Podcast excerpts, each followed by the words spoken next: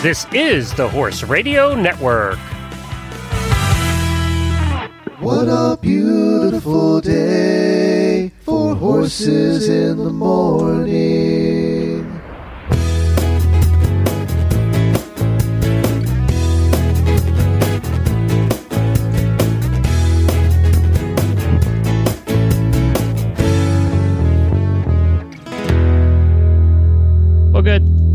Thursday morning, everybody. I am Glenn the Geek, eh, and I am actually in Wellington, Florida today. And I'm Lisa Graham. I am in Watseka, Illinois, and you are listening to a special Draft Horse episode of Horses in the Morning on the Horse Radio Network, presented by the Draft Horse Journal for March 1st, 2018. Our episode today is number 1883. This episode is brought to you by the World Clydesdale Show. Good morning, Heavy Horse World. Wow, that's a pretty big butt. As I promised, we are going to have a class that is second to none. We are going to be bringing in the Clydesdales, the Belgians, and the Percherons in the arena.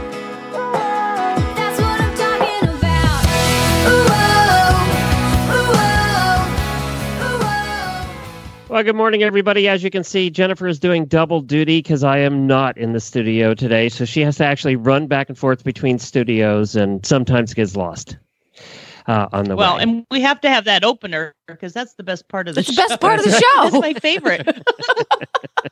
That's right. Big I butts. literally was was yeah, I was literally in a Mexican restaurant last night having dinner with some friends, and I said the show's tomorrow, and this is my favorite part, and I made them listen to that, and they, they kind of we all hummed it for the rest of the meal. That's funny. Well, as you probably guessed, this is the Draft Horse episode. We are here once a month on the first Thursday of every month. Have been for a very long time. I am down in Wellington. I have some sales calls to do down here today. I'm going to be over visiting also our host of the dressage radio show, Reese Koffler Stanfield. We'll be seeing her over at the showgrounds today. I think she's showing, so I might get to see her ride. And of course, Wellington is the hub of everything uh, jumper, hunter, and dressage in the winter. So that's where I'm at. It's absolutely beautiful here today. And uh, I assume you're drying out up there in Watseka from the massive flooding, or are you still flooding? Well, it is raining again today, and Wow. I cannot express the the way our town looks. It looks like just a disaster. I mean, we're a small town, fifty six hundred people, and we've had over two hundred homes that were flooded, and like our local McDonald's. The water was at the counter. It our town has just been devastated again, and raining again today. Roads still shut down. Um, it's it's just Mother Nature's not been very kind to us. I saw the pictures that Yeah. you took of town and the McDonald's there, and it was just crazy. I mean, crazy. yeah yeah it's it's kind of it's happened in the past it's you know we're a small town usa they're not going to put a lot of money into fixing a lot of the locks and things but gosh those people they just get a rebuilt and they build their house high and and it hits again so it's Is this a a small deal, river, week. major river, or just general flooding, or what happens? it is a small river that feeds into the Mississippi, the Illinois and the Mississippi rivers. And once we get all this rain, there's just nowhere for it to go. It just comes into town and really just devastates the entire area. Mm. So it's been bad. Our But on a positive note, yeah. I I did get to come down to Florida for just a wee bit and enjoy your beautiful sunshine. I was down there for the American Shire Horse Association annual meeting. It was held in Tampa. The good news is we got to go to Florida. The bad news is we didn't really leave the hotel. You know, when you're in those meetings That's and you're in a time crunch, I mean, I literally did not leave the hotel other than to go to two restaurants and to the airport. So kind of a bummer I didn't get to see the beach or anything, but had a great time at the Shire meeting. It's really a good group of people coming together. Uh, they made a couple additions to their board of directors. They added Dean Jensen and Wayne Waring to their board of directors, and it's a it's a good group that's moving forward and promoting the Shire horse. So great turnout in Tampa. Oh, cool. I'm glad you got to come visit, and it, it certainly has been nice weather-wise. I'm sorry you didn't get to go out and go down, uh, go down to the beach. You were so close. yeah, I could almost smell the water. You were very close. Well, what is coming up on today's show? We have uh, we have guests and lots of stuff going on. we do We have some exciting guests guests today, some industry leaders. We have Josh Minshull, who is in charge of the Express Clydesdales in Yukon, Oklahoma. And I always say that Yukon, Oklahoma used to be famous for Garth Brooks. And then Mr. Bob Funk came to town with the Black Clydesdales. And so Yukon now is synonymous with the Black Clydesdales and the Express Clydesdale Hitch. Also, we are going to be talking with Jane Gray.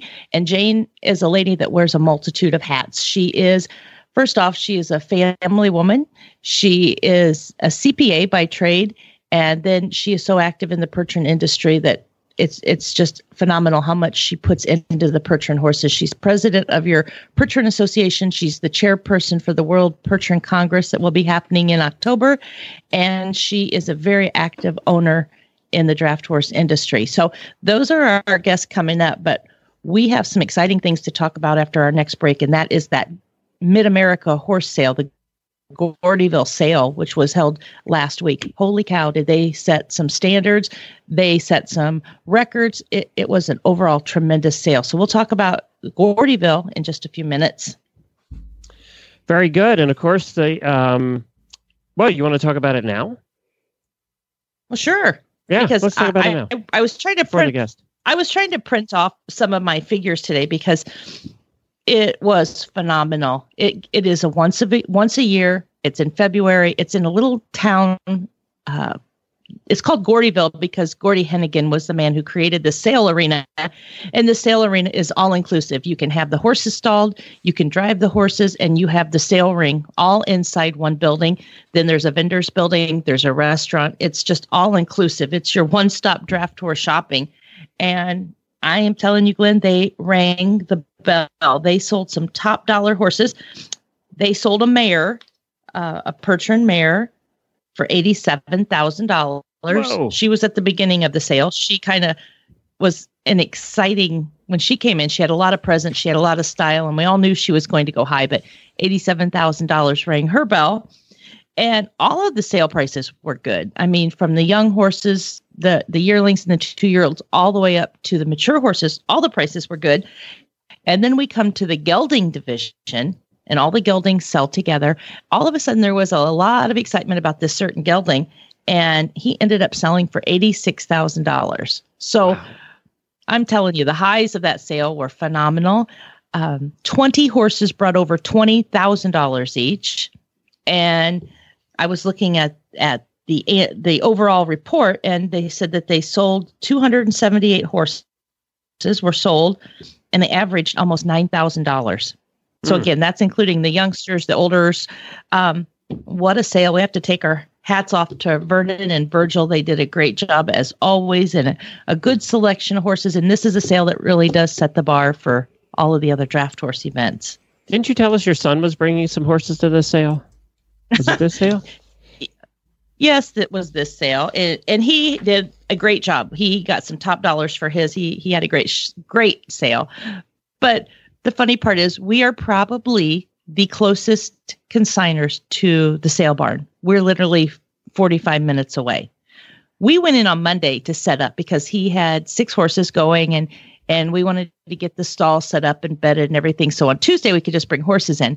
Well, I was also taking um, the World Percheron store, all the merchandise for the World Percheron Congress. So we took that down on Monday. So we were literally the first ones in the barn and in the vendor area. And then on Friday, when the hammer dropped and everybody was dispersing and leaving, we were at five o'clock Friday night, the last two trucks and trailers to leave the facility. And I said, This is crazy. What next thing we're going to have to be buying a semi because we were the first in and the last out, and we're the closest. But you know, we we had a great sale, and for my booth, I, I know the Clydesdale store and more, but we you know we do feature the Percheron Congress merchandise, and we're excited this year that we have the Belgian uh, championship clothing. So we had all that set up, and just got to meet some neat people and and visit with people that are friends with us on Facebook. So yeah, on a personal note, Austin and I had a great sale too, and this is a sale that we're thankful is in our back door. And you know, that's quite incredible. I don't want to underplay what your son has done. He's like 18, 19 years old. He's 17. and here he is doing what he's done. There aren't too many 17 year olds that have had the success he has had in business. well, and he and he does turn 18 on Sunday, and I don't know how that happened because you know I'm still 29. I don't know how he turned 18, but yeah, I'm lucky to have a good kid. Does he drive the rig and everything too? He has his own yeah, he has his own truck and trailer. So, um I would I want to go back and, and correct myself on some of these prices. I gave you the overall average was over 9,000. It was $9100 was the average price. The average gelding again, going back to young horses and older horses all alike, the average gelding price was $9500. So Jeez. that is setting industry standards. But if you go back to the Percheron mares, if you had a Percheron mare at Gordyville, the average price was eleven was eleven thousand one hundred dollars. So wow. again, hats hats off to all of the staff that work so hard there. Uh, great great group of people, and I know they're already anticipating next year's sale. It does sound like there's there's not a lot of no sales at this auction. No, no, not a lot. Um, there were a few horses that didn't get to come for I don't know if they were, uh, you know, medical reasons or what. But if you're consigned to Gordyville, you're going to sell because you know the prices are there, the buyers are there, and it's going to be a tr- tremendous sale each year. Well, that's good because a lot of auctions you go to, the, you know, there's so many no sales, it almost gets no fun anymore. it's like you, No. you sit Yeah. you sit Well, there and, and- Well, if you if you look through the sale catalog and you have your heart on a horse, and then you go there and that horse has been sold privately or not there, it, it does kind of take the wind out of your sail. yeah, yeah, especially with a big only sale 15 like this. no sales. Yeah, and only 15 no sales at that show. So wow. or at that s- sale. So yeah. It- And that can was- be It was a good one. For those that haven't gone to an auction, that can be people who have a minimum price on their horse they want to get, and it doesn't come up to that price, and then it goes to no sale Right. too. In a lot of cases, you can sell it to the highest bidder later. Uh, some sales Yeah, allow actually, that, some don't. Yeah, they can go back and talk. A lot of the sales, you can go back and talk with the person that had the last bid, or and they can go back and talk with the seller, and they'll come to a an agreement. Because if you had put that much time into getting a horse ready, you're you know you're going to be open to suggestions on what they want to give you, and you know you might not get what you want in the arena, but a lot of times you can settle it in back in the stalls and and move your horse on down. Terrific. And I don't know if Jennifer has our guest ready or not, but uh, while she is getting the guest ready, I do want to tell you about the World Percheron Congress. Once again, America's hosting the greatest of events for the world's most popular draft horse. And you heard about the prices of a couple of them there. The World Percheron Congress is returning to Iowa on October 8th through the 13th at the historic Iowa State Fairgrounds. And I just saw, and I forget what publication it was, you probably saw it too, that Iowa was listed as the best state in the United States to live in for like a, they had like 35 criteria, and Iowa was listed number one. I saw that. Yeah. The World Congress celebrates and honors the great breed's history, versatility, power, and intelligence by showcasing it in every way imaginable. The Pee Wee show, Showmanship class will have you in stitches, and the Drive for the Cure charity cart class will have you in tears as the arena turns pink in recognition of Breast Cancer Awareness Month. Vendors from harness shops to artists to everything in between will have something for everyone.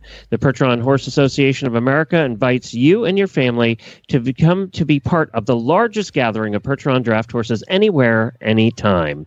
It's like an event like you've never seen before, and it is. I was at the last one. It is a lot of fun. For more details, a complete schedule, and to buy your World Percheron Congress merchandise, visit them on the web at worldpercheroncongress.us for Facebook, World Percheron Congress, or visit Lisa at the Clydesdale store and more. And so keep that in mind and keep those dates in mind October 8th through the 13th at worldpercheroncongress.us. And our guest is ready. Speaking of Percherons, Well, I led into our, our guest earlier, give you a little shine into the light of Jane Gray, but I, I cannot express enough what passion that Jane has for the draft horse industry in the Percherons. Jane lives in Harrison, Maine. She is a great distance away from a lot of our shows, but you will always see her smiling face at the sales and at the shows.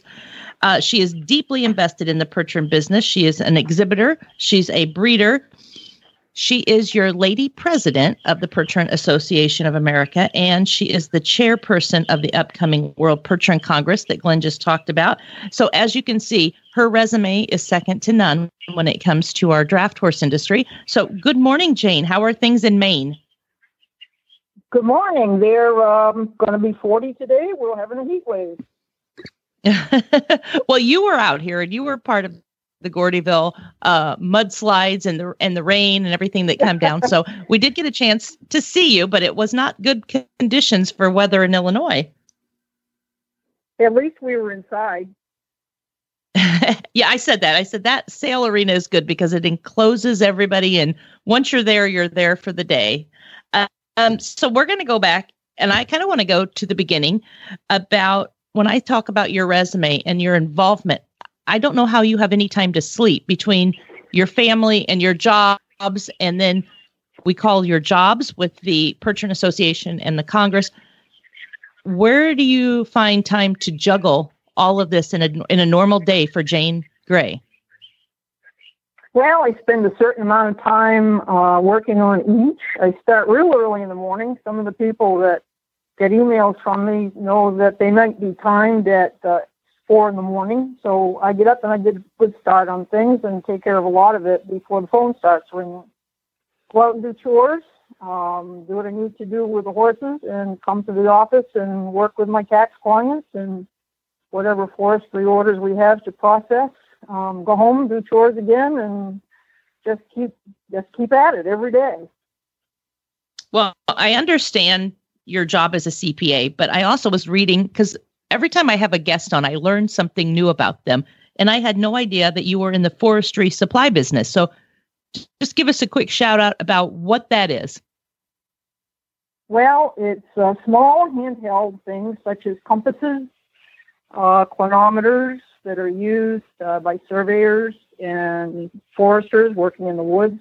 We sell uh, forestry paint for marking trees to cut or boundaries, and the uh, pretty colored flagging that you see in construction sites is another one of our products. It's all stuff that uh, we can lug easily. So um, it comes in by truck and it goes out by UPS, and we don't see too many people in here after it. It's kind of invisible to most people. Well, I I see a whole new side of you. I had no idea that you were an expert at forestry as well. But we're going to talk about draft horses. and I think one thing that is that is fun is that you actually started with Belgian draft horses instead of the Percheron. So tell us a little bit how you went from Belgians to being one of the most enthusiastic supporters of the Percherons. Well, I actually uh, got a little earlier start than that. Um, um, as a kid, little kid, um, I was at my grandparents a lot, and they had a favorite old workhorse, um, Percheron mare named Lady, and that was really my start. But when I got a chance to to have my own horses, it was Belgians, and that was um, what was available. Was there are more of them in New England than there are Percherons for sure.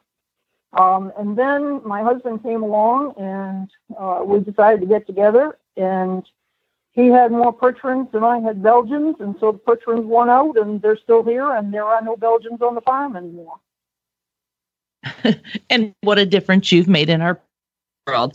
So we're we're going to talk about that a little bit. You actually right now have two operations under the name of Tripcrest Farms and Tripcrest. Do you want to tell us where that name how how you came up with Tripcrest? Well, my husband's name was Dwight Tripp. Most people knew him as, and he raised uh, Holsteins for a long time. And his farm in Minot was at the top of a hill, and he called it Tripcrest. So that prefix came along with his horses. We've continued on under it. Um, I get asked that question a lot because I can't seem to relate that to, to Jane Gray, and I understand that. So that's uh, that's where that came from. Well, I Um, think we one thing that is two- unique. Go ahead. I'm sorry. I said we do have um, two sets of horses. Uh, the ones that are worldwide competitive that stay with Chad and Rhonda, and uh, as they age out of that group, uh, we breed them and they come here to Maine, and uh, it improves what we have going here. what uh, Pete and I always had for a plan was that as those mares came out of that hitch down there, we'd breed them, and that we should be able to produce something near their quality, if not better. However, some of those mares have stayed in that hitch a whole lot longer than we ever planned on, and the plan to re- to have some youngsters out of them is going a little bit slow. But it's getting it, we're gaining a little bit on it. I think I'll have another one or so coming up after we're done this year. So that's um, that hitch, of course, is the one that most everybody sees. The uh, other group that we have in Maine here, um, basically, we just campaign around Maine because that's where all the shows that fit into our schedule are. And we sold, I sold a number of horses a couple of years ago, so we don't have a six yet, but we're growing back up into it. Should have probably told the guy that drives that first before I announced it on here. But anyway, um, we'll have some. Uh, we're we're growing up enough. We've got enough youngsters to fit into there, so that um, I think we can come back to another six here. We've been having a four the last couple of years, but we'll grow back up there. I see. And for our listeners that aren't familiar with the names, you are again in Maine, and it is Chad and Rhonda Cole that are living in Pennsylvania that campaigned the Trip Crest Mares. And they have done a phenomenal job for you. You have been a participant at several of the congresses, having won the world champion mare six horse hitch once and coming in as the reserve champion the next time. So, how is that experience helping to guide you into chairing what we are going to call one of the most memorable draft horse events of our times, that being the upcoming World Percheron Congress here in, in the Midwest in Des Moines. So you've been a participant. How is that helping to guide you as a leader in this event? Well, I think that only kind of scratched the surface. You know, I know who the people are, I know what the classes are, but to uh, get behind the scenes and actually have to do the planning is a whole different deal. And I have certainly uh, uh, worked with a, a lot of people, and we've worked very, very hard to put this together. We still are. Um, so at least the experience of knowing what to begin with was a starter. Albert Cleavy's been an immense help as far as um, what he's been able to relay to me on what the process is, what we're going to go through. Um, so that's basically, um, I think it was a help. Um, I kind of enjoyed being a participant. I didn't know what it was going to be like to be behind the scenes, but I sure am finding out. Well, it, there's just so much to do. People don't understand that the amount of work. It, it's kind of like that duck. It floats smooth on the top, but it's paddling like crazy underneath because there are so many people coming. There are so many horses coming, and I think one thing is when you have it here in the Midwest, going back to Des Moines, you have so many supporters of the community that are coming to watch it. And so I don't think we're going to have to worry about attendance because it is literally one of the most talked about shows coming up. So I'm finding out from the email questions I get. Yeah. Well, and another thing we can give a shout out that the the online book has now been put out on the Facebook pages and people can go in and, and see the rules, the dates, see when everything is due. And I know just this week I had a couple texts just saying, Hey, do you know when entries are due or when they're posted? And so there is a lot of buzz out there. People are wanting to get in, get their entries in to ensure that that that they are going to be there. Um, one thing, another thing we're, going to talk about is interest. Yeah, we're having a lot of interest as far as ticket sales for it, also.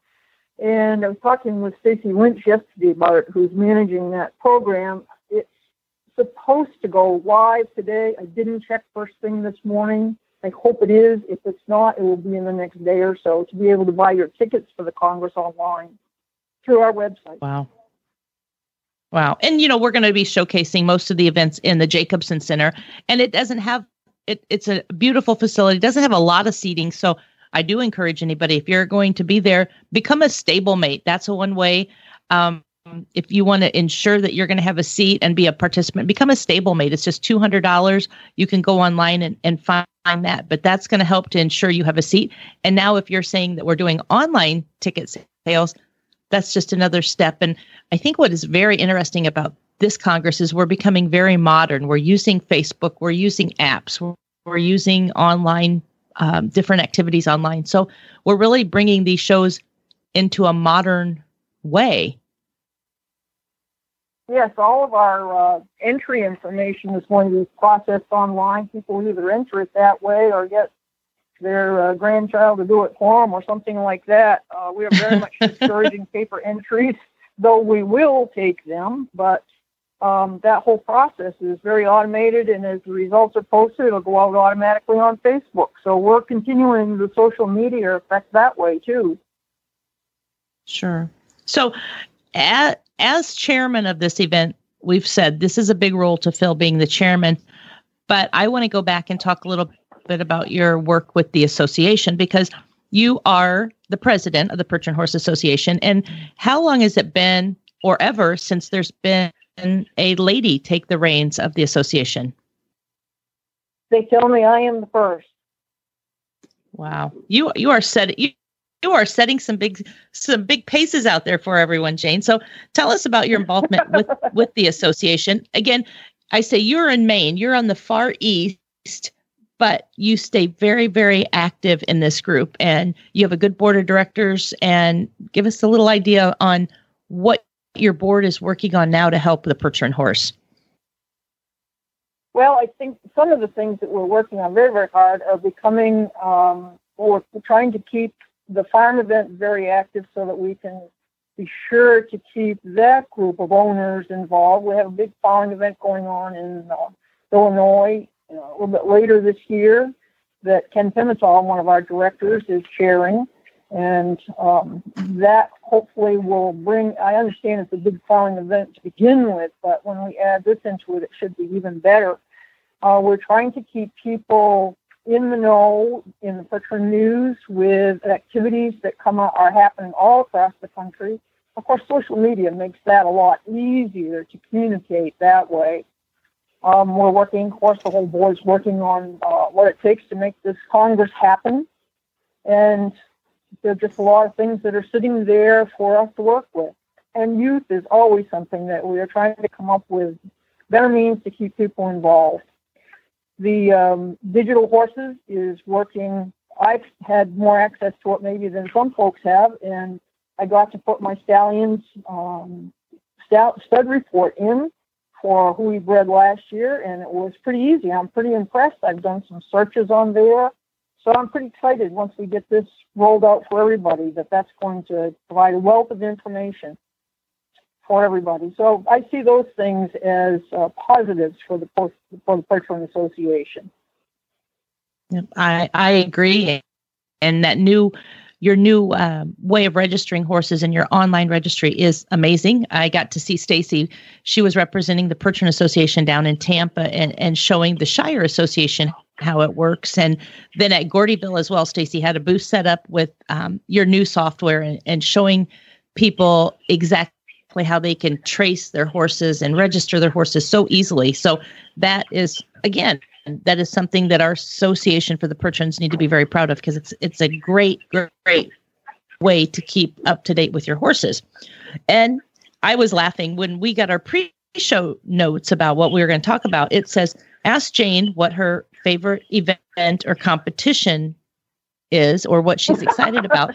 And and I I felt like I needed to answer that for you because I know when I, I was doing right. the I was do well I'm I'm hoping I'm going in the right direction but when I was putting together your pictures to to put on Facebook to say that you were going to be on the show one picture stood out and I've had several comments private message to me but it was the drive for the cure class when we were out in Massachusetts for the 2010 or for the uh, last Congress you participated in the drive for the cure class and you had yourself your rider and your horse all decked out in pink and i know that that is a class that you're passionate about so i hope i'm not talking off turn but i think that's going to be one of your favorite classes to come Well, it is. And um, my gal, Evelyn Pike, is going to be a four year survivor this year of breast cancer.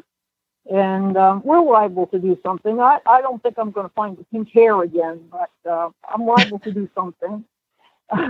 the other classes that I am very excited about um, are the jackpot two year old classes because I think it gets great exposure for these young animals that are going to go to, could go to a sale in 2019 to get some exposure to people that might be interested in them. And it's always a challenge to see what two year olds are going to amount to, either in halter or, um, and the other part of theirs is the cart class.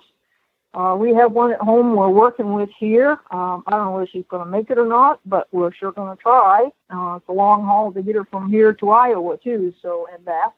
Um, she's going to have to be pretty good before I'm going to let her get on the trailer. The other classes, there are two other classes that I particularly like the extremes that they show. It's the Pee-wee showmanship um, under nine, going to have a responsible adult with them. And I hear there are just a bundle of little folks out there who haven't been able to show that maybe their older siblings have been able to, and they're just dying to do this. Um, one of Linda Lane's kids, the younger one, is pretty excited about this. So it's fun to share in that.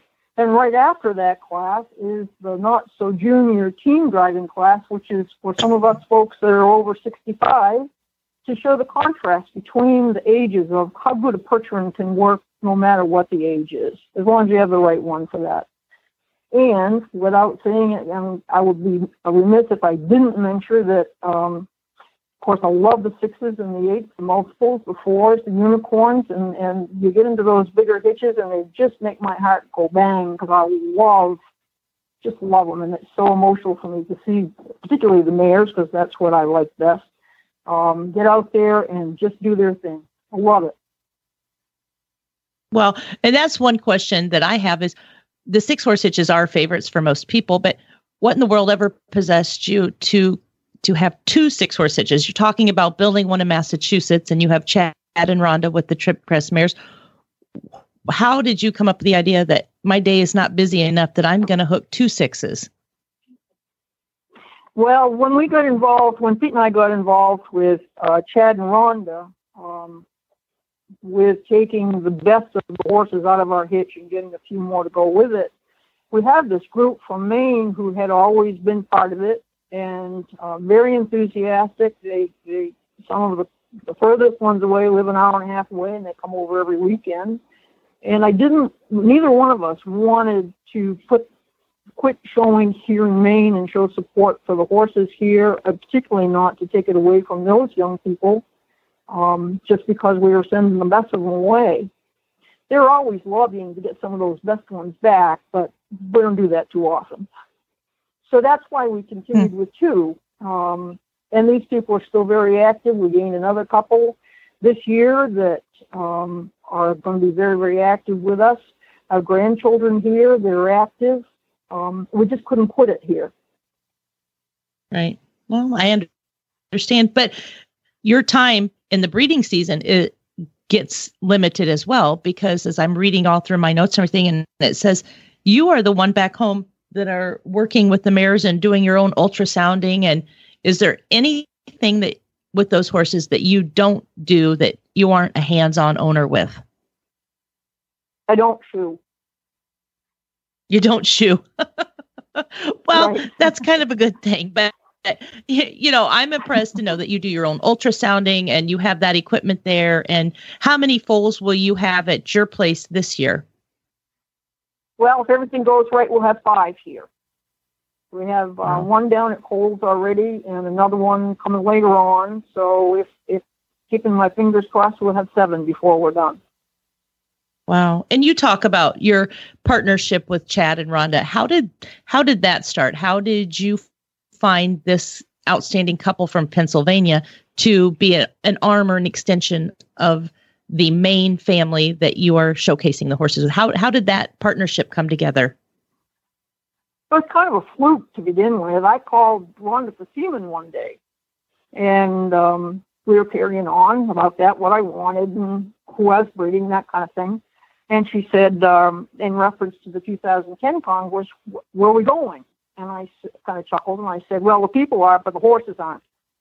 And she kind of chuckled back at me, and she said, my husband thinks he'd like to take your horses to that show. I said, boy, if this never goes any, you better be serious about this. But if it ever never goes any further, it's an extreme compliment. So that was the start of it right there. They came up. We, uh, Pete and I looked around, found some more horses that we needed to really strengthen it.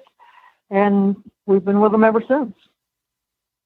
Well, and it, and it's been a great ago. partnership. Yeah, a great partnership with lots of championships. And well, Glenn and I talked earlier about the Gordyville sale, the Mid America Draft Horse sale. And there's no way I'm going to let you off the line without talking to, to you about your purchase there. And I was teasing Glenn when we were talking in our pre-show about I don't think I've ever seen one one bid buy a horse. Just come in, bid once, and get the horse. But um, you stirred up a lot of excitement there. You and Chad were the final bidder, the one-time final bidder on the mare that that topped the sale at eighty-seven thousand dollars. So, what did you see in this mare that said we're going to bid on her? And and why did the question I know a lot of people are asking? Why did you let it go so long before you put that bid in? Well, the reason we went so long was because we just didn't get over there in time. Chad had a horse that was coming a little bit further in the lineup he was working on. We were kind of just dubbing our way over there, and we didn't get there until then. That was, she almost got away from us, let's put it that way. But uh, we had watched her. Chad trips to the Midwest um, in January to see what's out there, and we had this one in our sights right to begin with. We had several, but this one particularly.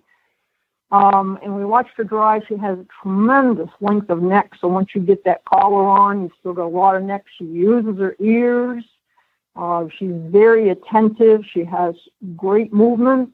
Um, the profile view to me is just one I can't forget. She's just uh, tall, uh, correct all over. Um, just one of the nicest ones I've ever seen. And I would rather be driving her than having somebody else own her and be driving against her. That's for sure.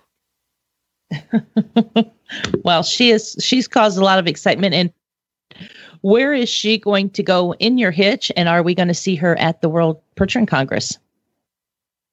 Well, she's a three-year-old. Uh, you never know quite what they're going to do, but we think she's mentally there. And I believe, from what we were looking at the silver spot, she's going to go right behind Rose in the swing. So she she'll get into she has found too. Sure. Well, she is she has found her her spot and again, it caused a lot of excitement. I know that person that was the backup bidder has to be shaking their head and saying, "Where did that come from?" And I'm glad that the auctioneer found you that you know, at Gordyville it gets a little congested. Uh, it takes a lot to get up to the ring because it's a small arena with thousands of people trying, trying to get around it. So I'm so I'm glad you got up to the arena to get to get the bid on her. Um, we're about Vernon- running Vernon out of we time. were- Vernon, Vernon knew we were looking at her too, pretty seriously. So he was kind of looking for us, and I think maybe he's relieved when we finally showed up too. You know. Oh, oh, I, I, I'm, I'm betting so too. But as I said, we're gonna we're gonna come to a close, and I just think that you are are just such a great enthusiast and supporter of our draft horse industry, and I know that you're there cheering for all of the breeds. You started with the Belgians, working now with some of the top notch Percherons in our industry, and you you just are an amazing lady and, and i'm glad that we're friends and i'm glad that we get to talk to you and if people want to find out more about tripcrest or you or the congress can you give us some details on on how they can find you Um, we do have a web page, so we haven't updated it much lately. That's tripcrestfarm.com. Uh, we have one on Facebook. Uh, Great Forestry Supply has, which is the forestry business, has its own web page. I don't have any from the C- for the CPA practice because we get good referrals from good clients, and that's how we get those people. So we kind of stay under the under the radar on that one. And my cell phone number is certainly out there. People call it all the time. 207-754-6397. It's published in all the Percheron stuff. It's not a private event, that's for sure. Any of those will work. And of course we can follow on worldpercheroncongress.us and Jane plays an active role in that. And I know you're always looking for volunteers, you're looking for uh, suggestions, help, anything to help with that Percheron Association and with the Percheron Congress to make it the best event ever. So, Jane, I hope you have a great day. I'm sure we're keeping you from a multitude of things out there. But again, our hats off to you for just being a great supporter of our draft horse industry. Well, thank you.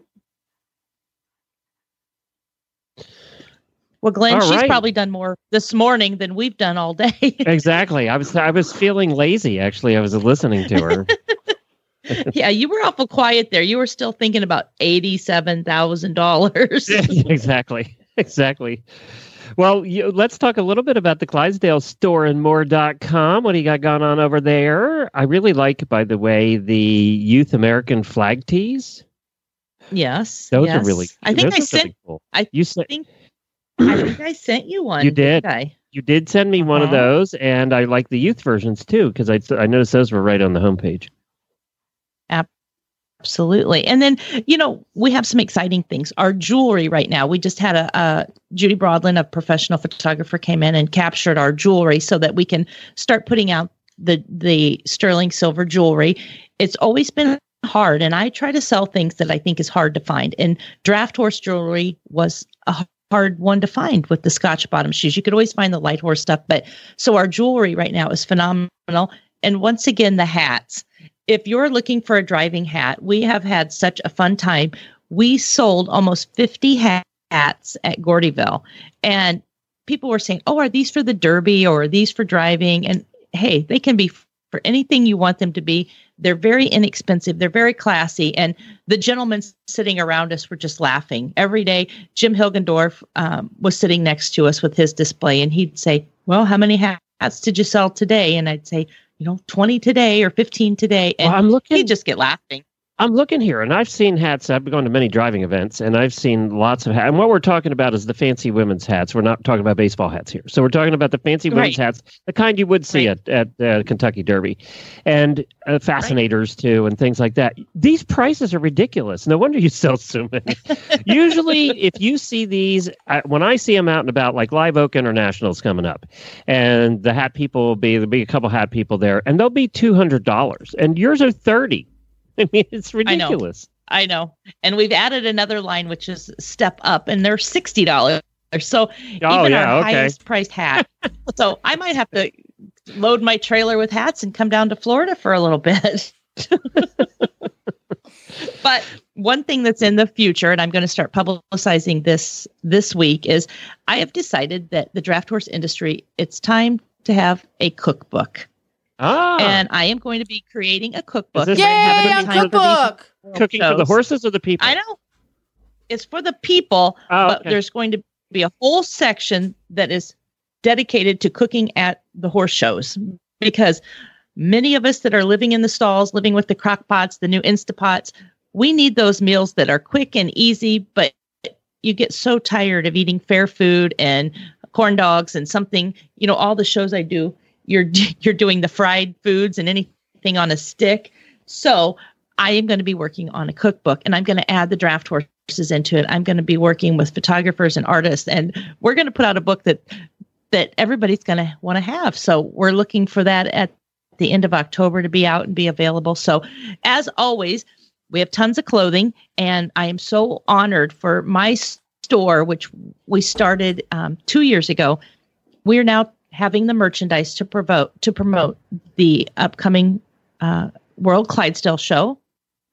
We have the official merchandise for the World Percheron Congress, and we are now also carrying the items for the North American Belgian Championship number nine, which is the Belgian World Show that will be held in London in 2020. So you are fully dressed, whether whatever breed you want to promote or support. We have the clothing for all of the upcoming world shows. So I'm I'm very fortunate. Got a got a great, great group of supporters and it's it's grown phenomenal. So I thank everybody for that. And you can always find us online. We have our website for the Clydesdale and the generic clothes are at www.theclydesdalestoreandmore.com. And then if you want to focus on the Percheron Congress clothing, we have www.wpcstoreandmore.com. And those have links where you can bounce back and forth. So if you're looking for Shires, Belgian, Percheron, Clydesdales, we have all that you need. Very good. Well, Jennifer is uh, working on getting our next guest on. I wanted to tell you about another horse sale coming up, and that's the Wa- Waverly Midwest Horse Sale. is the longest running and largest public draft horse auction in existence. When it began back in 1948, it was the only venue of its kind, and today it remains the draft horse market to which others are compared. Held each spring and fall, it's far more than an auction. It's a great tra- tradition. Nowhere can more well broke, well matched teams of every make, model, and color be found. Uh, the crew over there in the heart of horse country on April 3rd through the 6th, they're going to be offering all kinds of horse drawn tack, equipment, collectibles, several hundred head of horses, including some of the finest draft teams in North America, every size, style, and color, including draft crosses, mules, light driving teams, ponies, and miniatures, can be found at the Waverly Midwest Horse Sale. It runs, as we said, over four days from April 3rd through April the 6th. The fall assignments uh, deadline has passed. Well, actually, would it be the spring? The spring, yeah, this should be the spring. Um, the spring consignment deadline is passed. Consignments will be accepted, though, right up to the sale time. Check out our online catalog for more information on the largest consignment auction of its kind. Visit waverlysales.com. That's waverlysales.com or on Facebook, Waverly Midwest Horse Sale. Or you can give them a call at 319 352 2804. If you've never been to a draft horse sale and you don't even plan on buying one, go anyway. It is just a spectacle.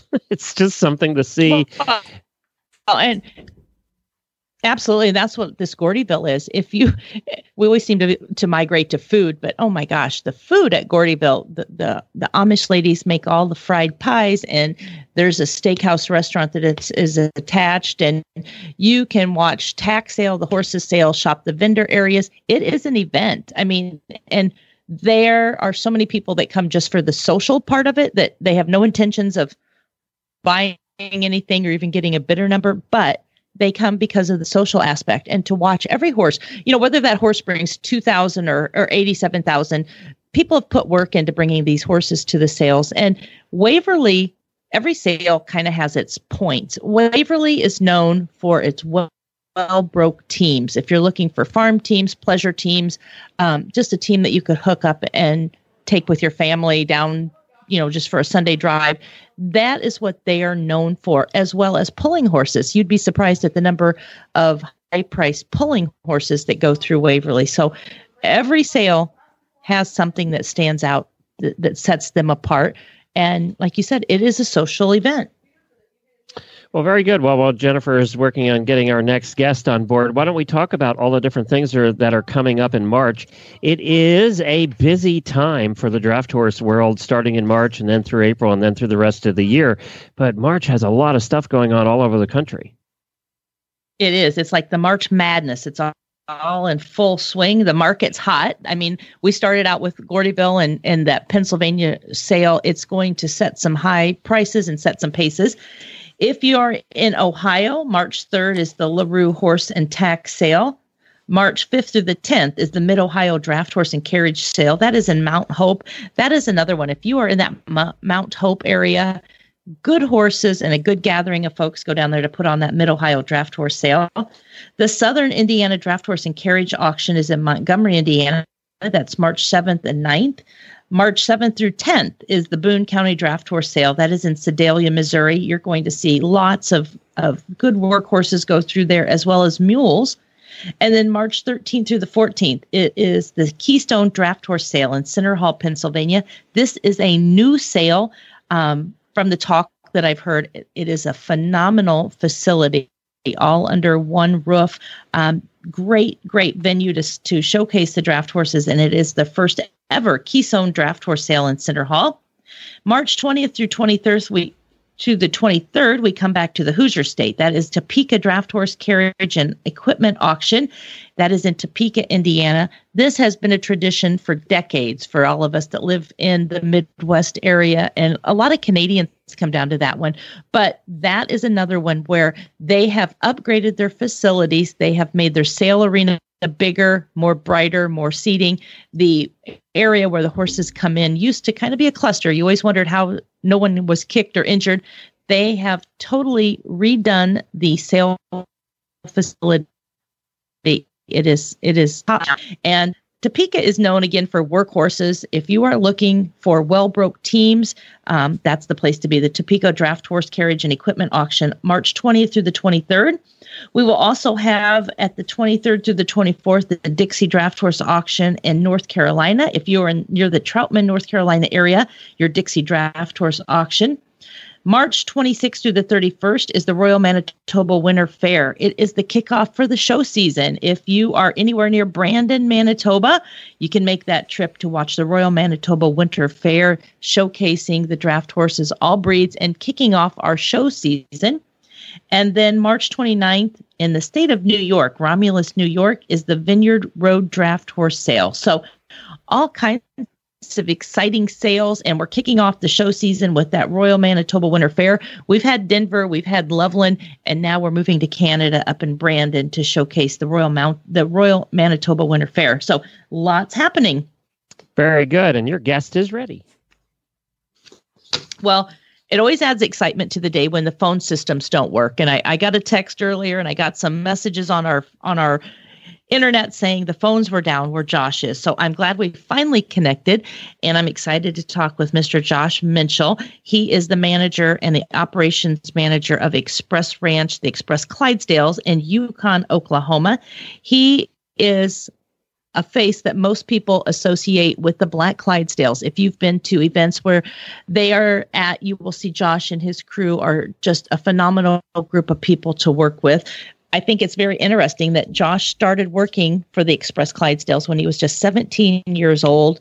And three years later, at the age of 20, he becomes the manager of such an amazing promotion and the equine horses. It it's it's a story where he starts very young and he's made a mark truly in our industry where we've seen him showcase and lead the express clydesdales to three world championship driving both the six and the eight horse hitches. And also i've had a chance to name him the best driver at numerous shows across north america. He and his wife laura great friends with their children and it is a family operation that travel with these clydesdales. So it's so nice to have josh joining us this morning. Good morning josh Good morning. Thanks for having me. Well, as I said, we had a little issue with our phones. You want to tell our listeners where you are at this morning, where where you're starting your day? Yeah, um, I'm I'm currently at the ranch in in Yukon, Oklahoma. Yeah, apparently we lost power last night and our phone system went down. It's all internet based, but um, I think we got that all fixed up. But yeah, we've had a busy month of traveling, so I'm I'm just home for a few days before we head back out on the road. Well, and I know people when they think about the Budweiser Clydesdales, they they know that the horses and the handlers are on the road 335 340 days of the year but the same kind of holds true with the express clydesdales because you know you are the equine ambassadors for express employment professionals and that takes you on the road many days of the year as well Yeah, that's right. Um, we we do about 250 days out on the road uh, annually. Um, travel. We have uh, 800 uh, express franchise uh, franchises across the country and uh, really across North America that we travel to. So we're just trying to keep up with large demand of of uh, them getting us to their market. I see. So we're we are going to talk about you and your role, but we would we, we would not know what to do if we did not start with Mr. Bob Funk because he has been an icon in our industry, um, synonymous with class and the, the Black Clydesdale. So let's go back to the beginning with Mr. Bob Funk. He is the president of the Express Employment Professionals. But tell me, how did he get involved with the Clydesdales?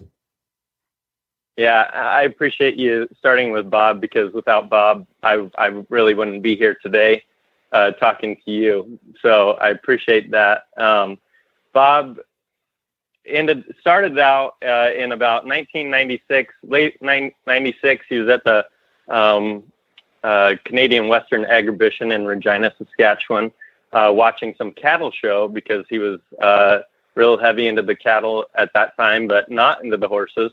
But he saw a team of black Clydesdales come into the ring, and he thought, "Well, that is unique. I've never seen that before. Um, I'd like to find out more about that." He ended up uh, getting in a conversation with a gentleman by the name of Bill Ollie up there, and and they really hit it off. And uh, he ended up commissioning Bill to to find him some black Clydesdales, and he thought it'd be fun. And then uh, later uh, came up with the idea, hey, I could use these these horses to uh, help brand my company. So uh, that's where we find ourselves today. But that's kind of how it all started. I mean, it, there's obviously been a large progression from the conception of it till to where we are today. But um, that's that's where it all started up in Canada. Wow. And to see it starting with just a team of horses and to where you are today, as you said, 250 days on the on the road promoting the offices of the express personnel and and what a great adventure it has been for all of you. But we're going to go back now. So we we've learned about Bob, you know, he's an icon himself, but we're going to go back and talk about your background and how you grew up because rumor has it that you didn't start out with Clydesdales. You you were kind of partial to another breed of horses. And tell us where you grew up and what horses you were involved with. Yeah. Um, yeah, I never really thought I'd end up showing Clydesdales. I grew up in Northwest Washington, and there actually is quite a few uh, draft horse teams up in the Northwest, but um, we grew up in a smaller circuit out there. We didn't make it out to the Midwest to to see some of the you know tougher competitors out there, but we did one year make a trip to uh, well to Calgary, uh, Alberta for the Stampede, and that's where I uh, first met Bob. But I I started with Belgians. Uh, we moved to a, a new location, my family, um, and I remember my dad was working on the house uh, before we actually moved in, and he he came home that night from working on our new house that I hadn't even been to, and he said, "You'll you'll never guess uh, who we're going to be neighbors with." And I said, "What? What?" And he said, "Well, they have horses." And he made me guess what kind of horses, and I I had no idea about draft horses. But he started to tell me about the Belgian draft horse, and told me that the the this couple that we, we would live next to had some Belgian draft horses. So I uh, once we moved in, I made a deal with her. She would teach me how to work with horses, and I would clean her stalls for free. So that's kind of where I started. I started riding horses, and then I went to a couple of draft horse shows with her, and um, eventually, uh, I remember uh, one of the draft horse shows we went to. Schaefer's Belgians were there, um, and Gary was driving at the time and he allowed me i was nine years old and he allowed me to come on board and help him you know get the horses ready for the hitch classes. And i remember just falling in love with the the uh, hitching aspect of it. Um, so the next year another family uh, by the name of um, the Fromm family stony ridge belgians they kind of took me on and took me under their wing. And uh, from the point when i was i was I think 10 or 11 when I came on board with them. And uh, until I moved out here, I would spend all my summers traveling um, around to the different shows, summers and into the fall, uh, traveling to shows with them and, and learned a lot. But I, I, since I grew up with Belgians, I think we all become really particular to our breed and I remember when I met Bob at the Calgary Stampede, I was 15 years old, and he said, "Well, one day we'll get you to come out and work with some good horses." And I said, "No, no, I'm working with good horses right now." but I, I realized later that it is important to get paid for uh, the work. So e- even as much fun as it is, uh, you know, you got to support your family. So. Well, I was I was wondering. So when you go back to Washington to visit, do you have to go to that lady's house and clean stalls for free because she's helped to get you where you're at? Yeah. Well, you know what? I have a, I have a large family. I've got there's five of five brothers in my family, and then all my brothers have continued to work for her and clean her stalls. So after I left left home, I cleaned her stalls every day till the time I moved to Express.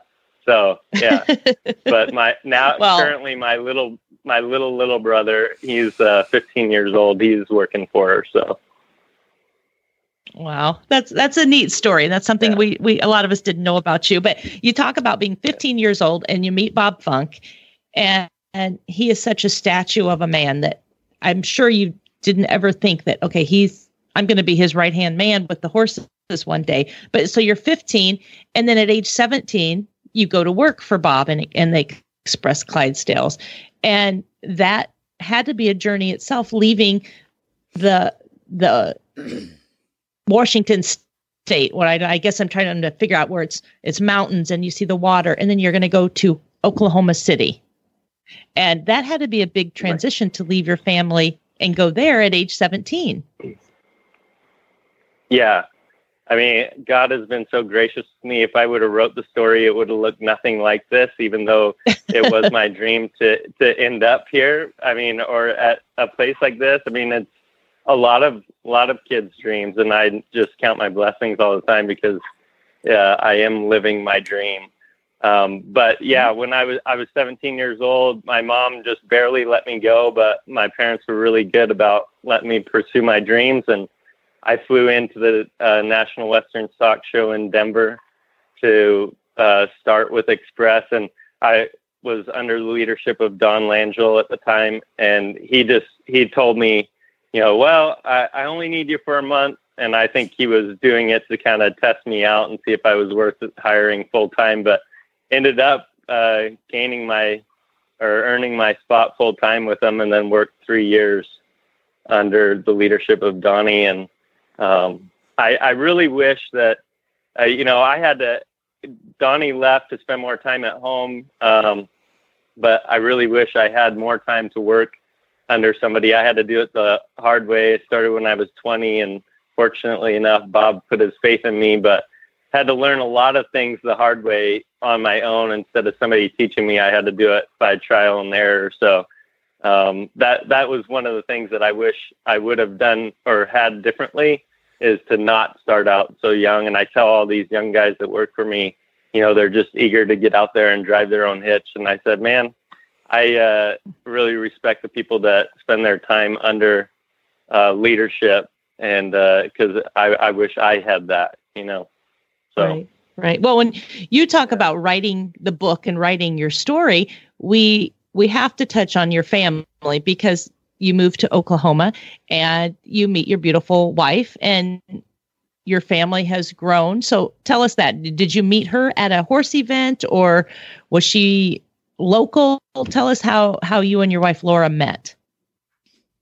Yeah. Um, well, uh, I was shoeing horses in the barn on a cold February day. Actually, my wife remembers the day very well. It was Valentine's Day, and uh, Bob had for yeah, it it was yeah very romantic. I was smelling smelling like uh, horse feet and shoeing horses, uh, dressed in ripped up clothes. So um, she was uh, currently got hired to. Bob had a merchandise. Uh, line that would travel to some of the PBR and rodeo events. And she got hired just temporarily to go work that booth at the upcoming PBR in Oklahoma City. And so her boss told her to meet her at the Clydesdale barn. And uh, apparently on the way, uh, her boss said, "Hey, I'm running late, but head head up there and talk to Josh. He'll show you around." So she walked in the barn, and I dropped the dropped the foot and said, uh, "Yeah, I'm. I, I'd be glad to show you around." So I uh, followed her around all weekend, and and the rest is history. But ended up convincing her to go on a date with me. So, and then I used the horses to to kind of win her over because I when we went on the first date, I took her on a ride on Clydesdales. So, um, yeah, Oh. kind of used them to my advantage. What a romantic. Yeah. and now three three kids later and a family in Oklahoma, I think your story has progressed extremely well. That yeah, Well, that's where- right. Now, uh, yeah, That has to be one of the highlights, of course, of Oklahoma. But we're we're going to talk about some of the highlights that you've had with the Express Clydesdales. We have seen you at national shows Um, we've seen you crown champions. I believe um, you're the current champions. You were at the Calgary Stampede and you were crowned the world champions at the World Clydesdale shows. You are a driving force with with the Express Clydesdales. What what are some of the highlights that stand out in, in your memories of the Express Clydesdales? What what stands out as some of your biggest accomplishments? Yeah, I I think um, like the stuff that you mentioned, uh, we've been fortunate enough to have some successes in the in the show ring and um, at the at the world and national level, and those are definitely some of the highlights. Um, we've uh, been part of, in addition to that, we've been part of some really large parades like the Macy's Thanksgiving Day Parade or the um, Rose Parade in, in Pasadena, California. I think as far as parades go, the Rose Parade in, in Pasadena was by far um, the coolest event that, that I've done. We we uh, pulled the float for the Oklahoma uh, Centennial, which was in 2007, and our float was actually two semi trailers long, and it was when it when they had everything uh, stood up to the maximum level, it was uh, 35 feet high. We had a V8 motor inside to help assist the horses, so it was just a really neat uh, experience. Um, and then obviously um, in 2011, we were asked to take uh, uh, William and Kate, the Duke and Duchess, in a private uh, parade at the Calgary Stampede, and I think that that has got to be. Looking back, I, I think I was just you know caught up in the busyness of it all, but looking back, that was that was a, a really really unique opportunity and something that I'll never forget. So Right. And, you know, social media played that out. We got to see pictures of, of you and Bob and everybody. What was security like there? And, and, when you look down and you're looking at such royalty and you say, hey, step up here on this wagon or this coach, what was that like? I mean, was there so many security people around that you did not get a personal moment or did you get to visit with them? Yeah, I mean the security was very heavy. It was it was really interesting. We the security started for us a month prior. They had to do background checks and approve all of our staff that was going to be uh, part of it. Um, but we came down with the with the hitch and we're standing there kind of waiting and we don't see any security around even though we had to do a check with dogs and stuff before we went down to the area. But then all of a sudden I look up and there's security everywhere. And uh, like right before they got there. And uh, they showed up and it was very busy and timed out perfect and they had to be really quick. But Bob, uh, Bob was with me. He actually rode co-pilot on the stagecoach that day, but he was down and, and greeted them and got the chance to visit with them just briefly. Um, but I was standing up there or sitting up there holding the lines for the horses. So I just had just a real brief interaction with them, but but Bob got to visit with them for a second, and it it was it was pretty neat. You know, even though we didn't talk and stuff, it was just neat to to have them on board. They're they're really they're they're icons uh, Right. for the whole world, really. So yeah. Well, that's neat. Well, we're going to talk a little bit more about icons and and Bob does such a great job of, you know, for a man of his stature, he's so giving. And one thing that he is passionate about and that you work with the Clydesdales with is the involvement with the Children's Miracle Network. So, give us a little idea on how Bob became active in that and and how you use the Clydesdales to help with the Miracle Network. Yeah, um, you're right. Bob is like the the most generous person I know, um, and he loves giving back. and And I'm not sure how he got involved with Children's Miracle Network, um, but that is our foundation of choice to give to. And uh, we we uh, when we're out on the road, we do a lot of uh, smaller events. We do parades and rodeo exhibitions as, well, but we do a lot of smaller events where we let people get up close to the to the horses and do photo ops and sometimes do some rides. And when we raise money uh, at those events, we um, raise it on behalf of Children's Miracle Network. Um, so everywhere we go, we're we're raising money for Children's Miracle Network. Actually, we did a event uh, last week or two weeks ago in Florida. We raised thirty thousand dollars for Children's Miracle Network there, um, which is Wow. uh, huge. That's I think that's our the best event that we've ever done. But we have an annual goal of raising hundred thousand dollars for Children's Miracle Network. So we try to reach Wow. that goal every year, and a lot of times we do. But um, um, in addition to just raising money for the kids, we do a lot of events at children's hospitals where we take a horse or two down, um, stand them right outside the building, and allow the patients to come out and get photos and pet the horses. And and it's really amazing to watch the horses uh, interact with these kids because I, we feel like they know they know the um, disabilities of the kids and they know that they've got to be gentle and those horses are just so gentle with them and so that is really uh, a special part of our job that we get to do to uh, just you know brighten up the lives of, of these kids that are going through these amazing struggles that we don't even can't even comprehend so Right. And um, I think not only I think one- yeah well, I was going to say you have an outstanding crew t- too. Um, you have very family based, good, valued crew members that I could see any of your crew taking a horse to the hospital and and feeling the energy with the horses and the kids. So I think you sometimes get the spotlight because you're the head driver, but I want to send kudos out to your entire crew and and I know because you need to be in so many places at one time you have different crews that will take their own trucks and trailers and horses and and you will kind of split and maybe cross each other on the highway but you're going in different directions but your crew is just as passionate as you when supporting events like this Yeah, that's right. I appreciate you mentioning them because they are they're fantastic. I yeah, Bob always says this, and I agree with him. You're only as good as your team is, and um, we have a tremendous team right now. Just they're they're just outstanding. I I wasn't with. We did a month long tour along the Gulf Coast this last month, and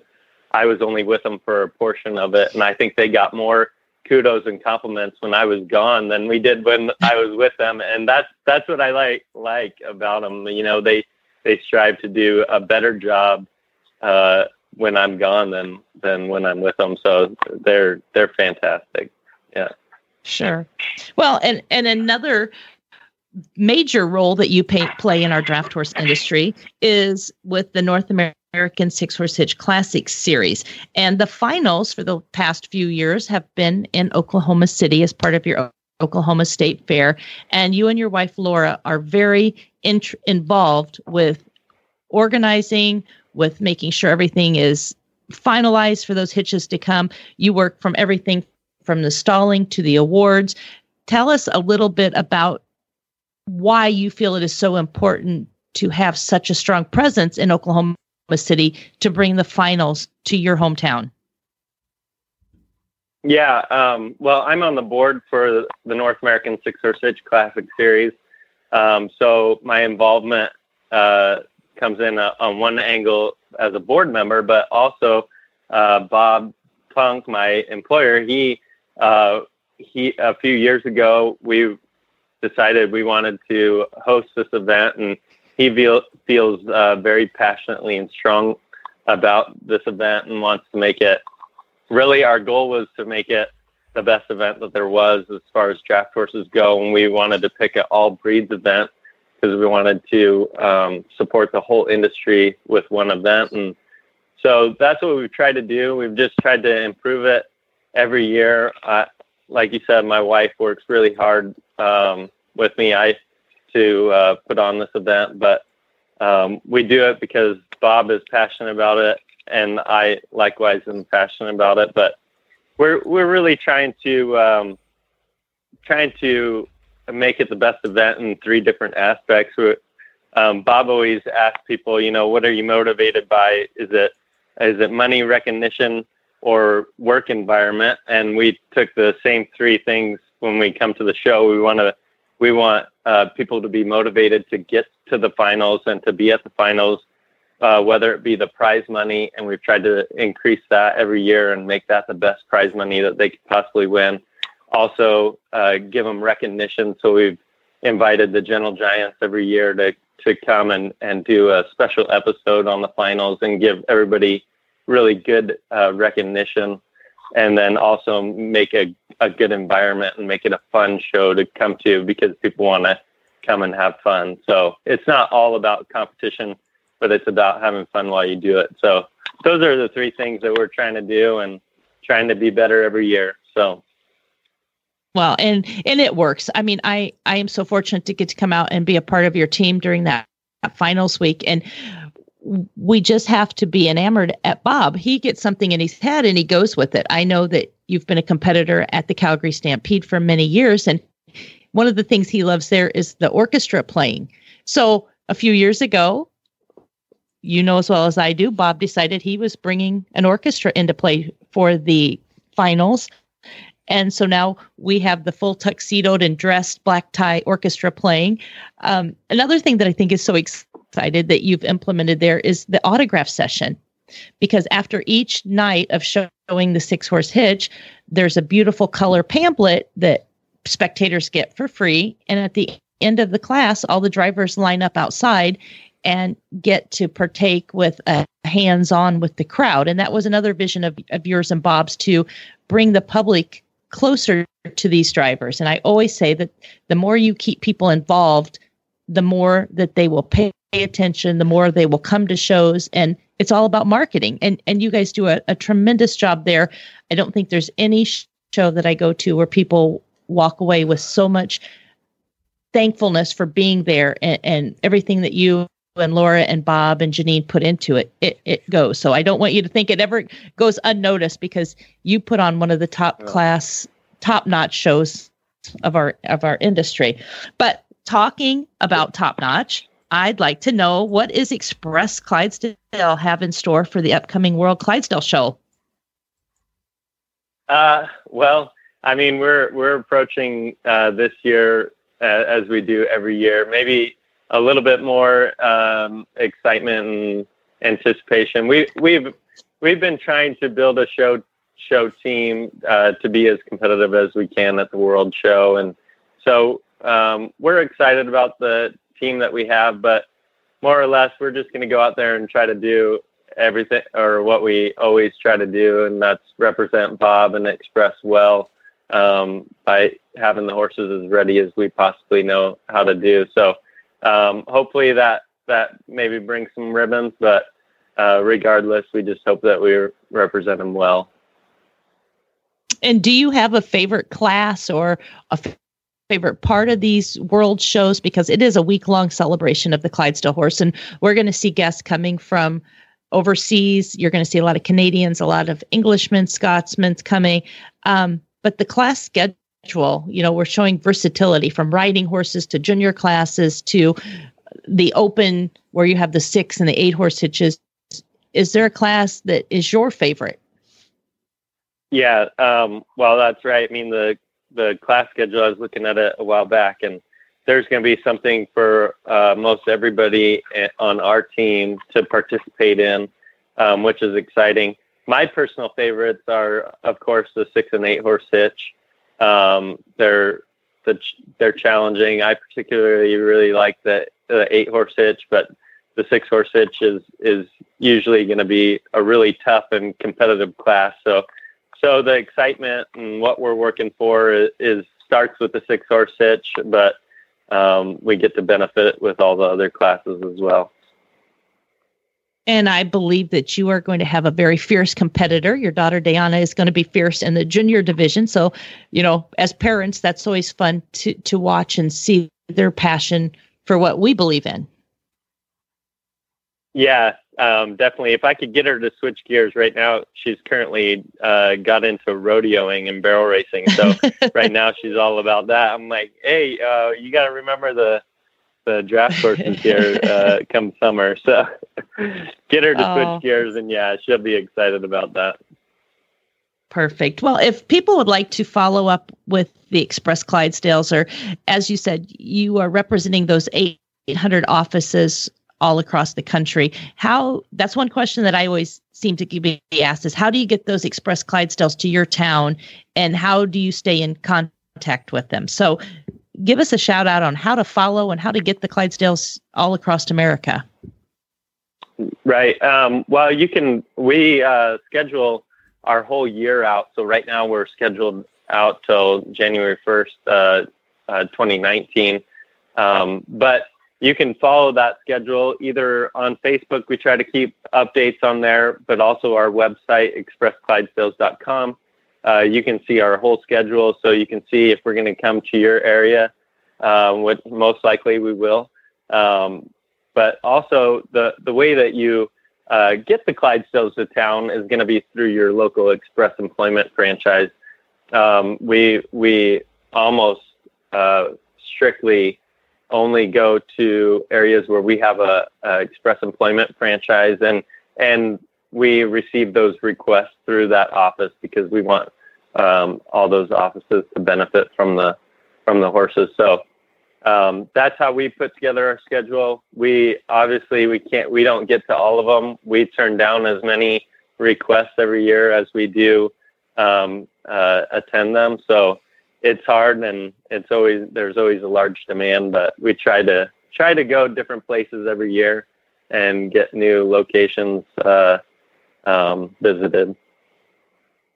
Well, well, you do a great job of promoting, and hats off as always to to Bob and his crew, and to you and your crew for being such tremendous ambassadors. And tell your family hi in Oklahoma, and we hope you have a great day and safe travels out there. Thanks so much for being a part of our show. Okay, well, thank you for having me once again. I appreciate it. All right. All right. Again, we're wrapping up with Josh from Express Clydesdales. As he said, you can find them on Facebook at Express Clydesdales or at the internet www.expressclydesdales.com. If you are ever in Yukon, Oklahoma area, it is just outside of Oklahoma City. Make sure to stop into the, the ranches, uh, Express Ranches, a beautiful, beautiful ranch. The barn, the facility for the Clydesdales. There's a gift shop right there. And again, if you're at the airport in Oklahoma City, it's just about 25 minutes away. So make sure to visit the good folks at Express Clydesdales.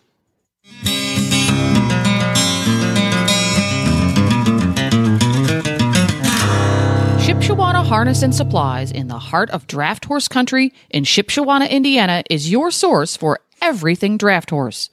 Their large inventory of in house crafted harness, halters, and show bridles, showtime blankets, sweats, wagons, and carts, horse care products, and even shoeing supplies will fill the needs of the heavy horse hobbyist, the horse farmer, the heavy horse exhibitor, and the horse pulling competitor. You can find them online at shipshawanaharness.com as well as on Facebook at Shipshawana Harness. Or you can give them a call at 260 768 7254. Just ask for Bob. Shipshawana Harness and Supplies, your source for everything draft horse.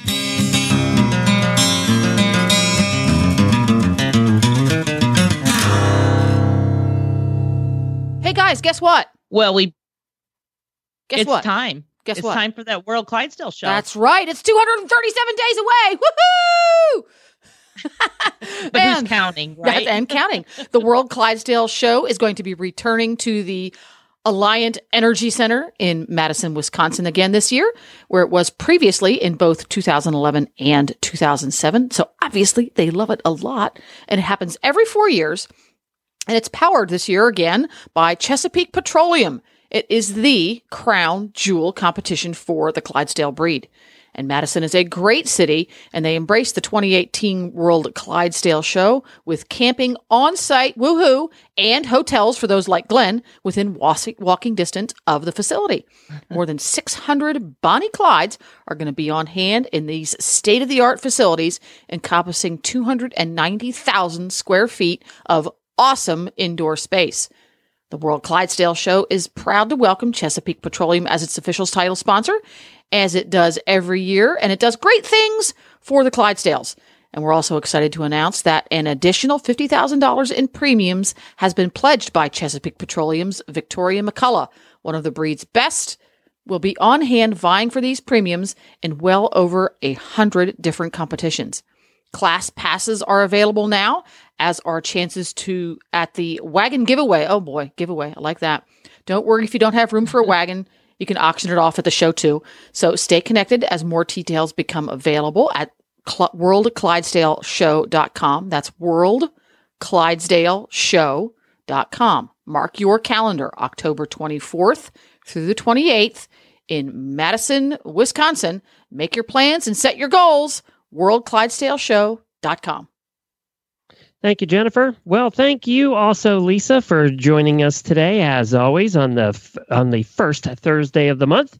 You can uh, subscribe to the world's foremost heavy horse publication at the DraftHorseJournal.com. Draft Horse Journal helps us put this show together, and it comes out how many times a year, Lisa? four times a year. Four times it is the Bible of our industry. You're going to be when the next issue comes out, you're going to be seeing all the sale reports, pictures of the top sellers from each of the sales and around the country. And I, I can't stress enough. If you are not a subscriber to the Draft Horse Journal, I don't know what you're waiting on. Please, please, please mail in your. It's it's not much money. Go online, find it online, and find them on Facebook. But make sure that you subscribe and support this book, this magazine that supports our entire industry.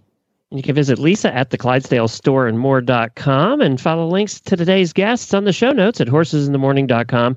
If you go to horsesinthemorning.com and scroll down in the middle of the page and click on the on the little banner for that looks like like looks like a draft horse, it'll bring you to all the past episodes that we've done of the draft horse episode here once a month. We'll be back here tomorrow on Horses in the Morning at 9 a.m. Eastern. Jamie will be here, and it's really bad ads day. So get your ads into Jennifer at horseradionetwork.com. Well, I have to go play around in Wellington with all the fancy horses here, Lisa. That's what I'm up to next.